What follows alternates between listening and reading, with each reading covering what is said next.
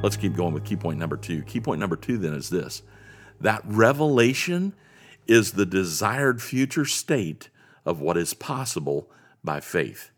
That revelation is the desired future state of what is possible by faith. Let's again, let's pick up at verse uh, 14. Romans chapter 4, we'll pick up at verse 14. For if those who are of the law are heirs, faith is made void, and the promise made of no effect, because the law brings about wrath. For where there is no law, there is no transgression. Now let's pause just for a moment. God's promise to Abraham is not fulfilled because of the law, but rather because of Abraham's faith. If the promise could be fulfilled through the law, the scriptures are saying here, then faith would be unnecessary. So it's very clear that if those who are of the law are heirs, then faith is void. It's unnecessary. And the promise would be useless. It would be made of no effect. So faith is the foundation. Faith is essential. Let's keep going. Therefore, it is of faith that it might be according to grace, so that the promise might be sure to all the seed, not only to those who are of the law, by the way, that's the Jews, but also to those who are of the faith of Abraham, in other words, believing Gentiles, who is the father of us all. So, again, let's return back to that big picture.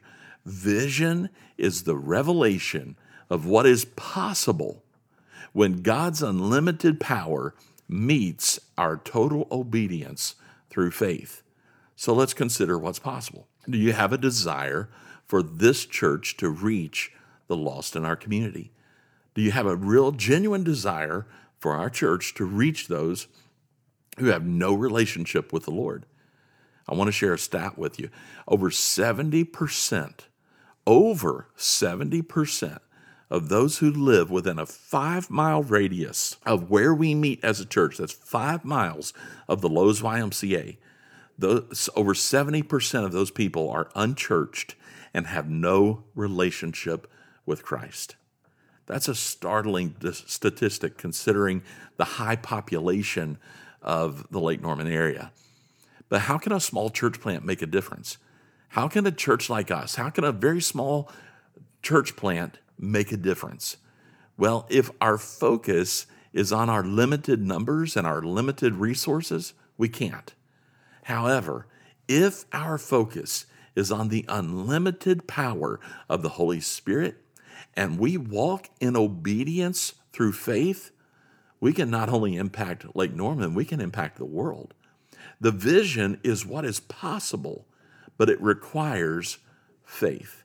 So consider this the promise was not for Abraham to be a ruler over many nations, Rather, the promise was for Abraham to be the father of many nations.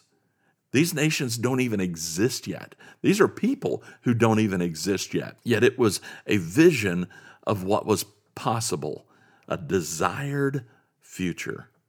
And then that leads me to key point number three.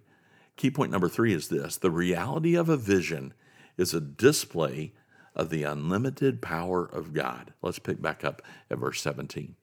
As it is written, I have made you a father of many nations in the presence of him who believed. God, who gives life to the dead and calls those things which do not exist as though they did. Now let's go back to our big picture again. Our big picture is this vision is the revelation of what is possible when God's unlimited power meets our total obedience through faith. Now, this is my absolute favorite part of this scripture passage. God is the one who, listen to this, who gives life to the dead and calls those things which do not exist as though they did.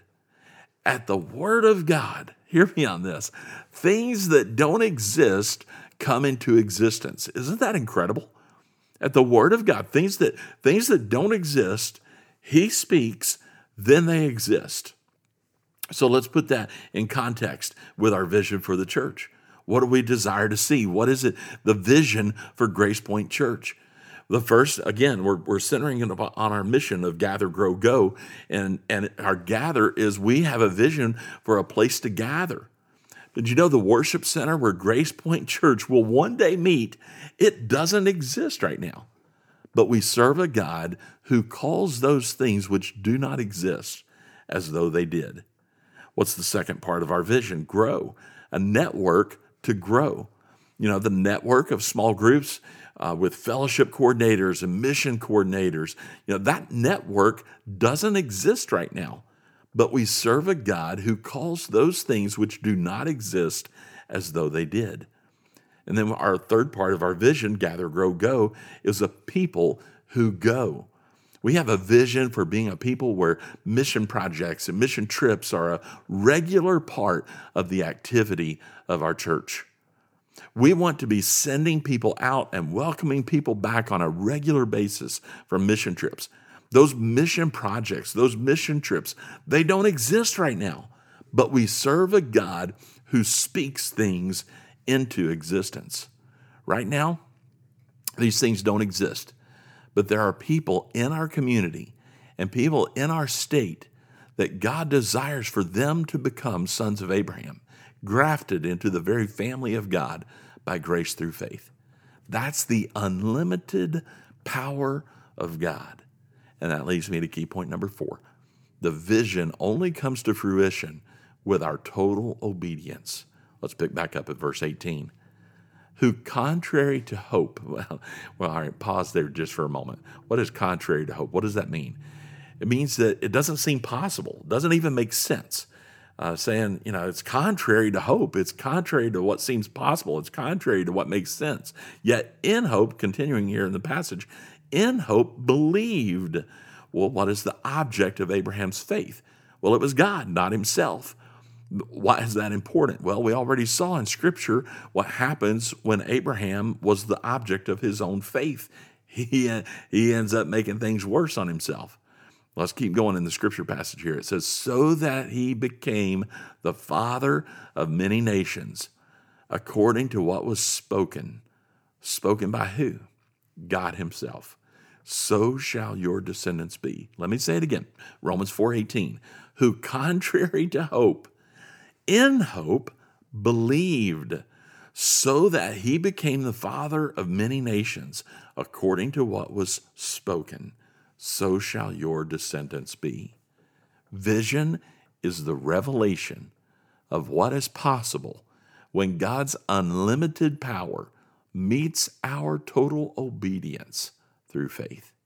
Now let's pick back up at verse 19 and following. And not being weak in faith, he did not consider his own body. In other words, he stopped looking at himself, already dead since he was about 100 years old and the deadness of Sarah's womb. He did not waver at the promise of God through unbelief, but was strengthened in faith, giving glory to God, and being fully convinced that what God had promised, God was able to perform, and therefore it was accounted to him for righteousness. Now we walk by faith that's what we do as Christians, as believers, as followers of Jesus. We walk by faith. But when we keep looking at ourselves, we'll say things like this ah, we're too small.